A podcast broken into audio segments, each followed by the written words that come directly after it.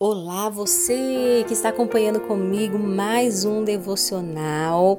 Este que começamos ontem com o tema Gálatas 5, Obras da Carne. Tudo bem com você? Se você puder me acompanhar e abrir a sua Bíblia em Marcos, capítulo 7, versículo 21, nos diz assim: Porque do interior do coração dos homens saem os maus pensamentos, os adultérios, as fornicações, os homicídios. As trocas de mensagens estavam cada vez mais frequentes. O que eram pedidos de ajuda, pouco a pouco se tornou em troca de confidências, reclamações, até que, passo a passo, se viu naquele abismo que agora não sabia como sair. O pecado é assim, lembrou. Nascido no pensamento, gerado no coração e praticado nas ações. E com eles, não tinha sido diferente estavam descontentes e achavam que precisavam ser felizes antes mesmo de serem fiéis. Claro, o egoísmo levava-os a pensar que ser fiel aos seus sentimentos naquele momento era muito mais emocionante e importante do que serem fiéis às promessas e compromissos feitos no altar há alguns anos.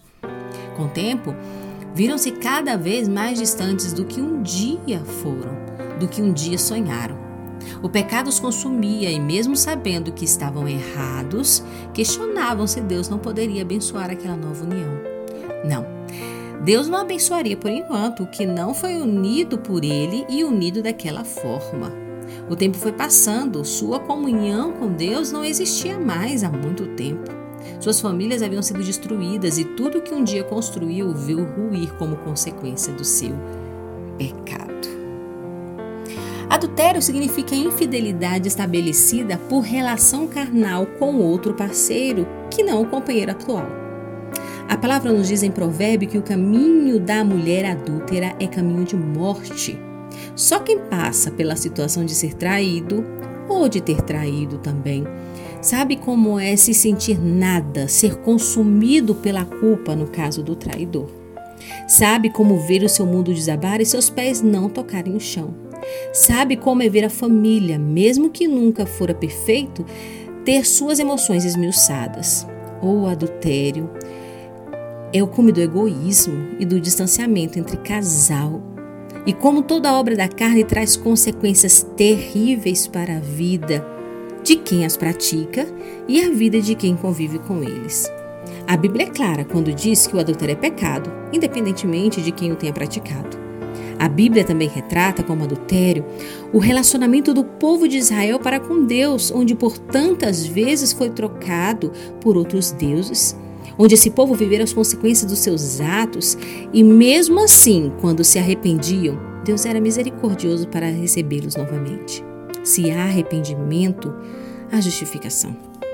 O fruto do Espírito que você pode entender é que o amor resume todos eles mas o domínio próprio sobre os seus pensamentos e suas ações, porque o adultério não acontece no de repente.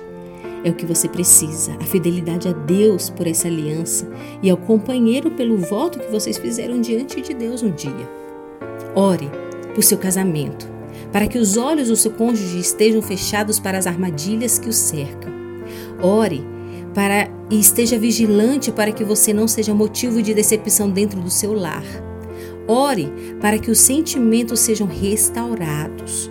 Ore para que o seu casamento esteja debaixo das asas de proteção do Senhor. Se for o caso de estar em adultério, arrependa-se e peça ao Senhor que te dê sabedoria para conduzir essa situação. Deus é amor, Deus é correção e é Ele quem faz a nossa história uma nova história. Amém? Um grande beijo em vocês e até amanhã, continuando nosso devocional sobre obras da carne.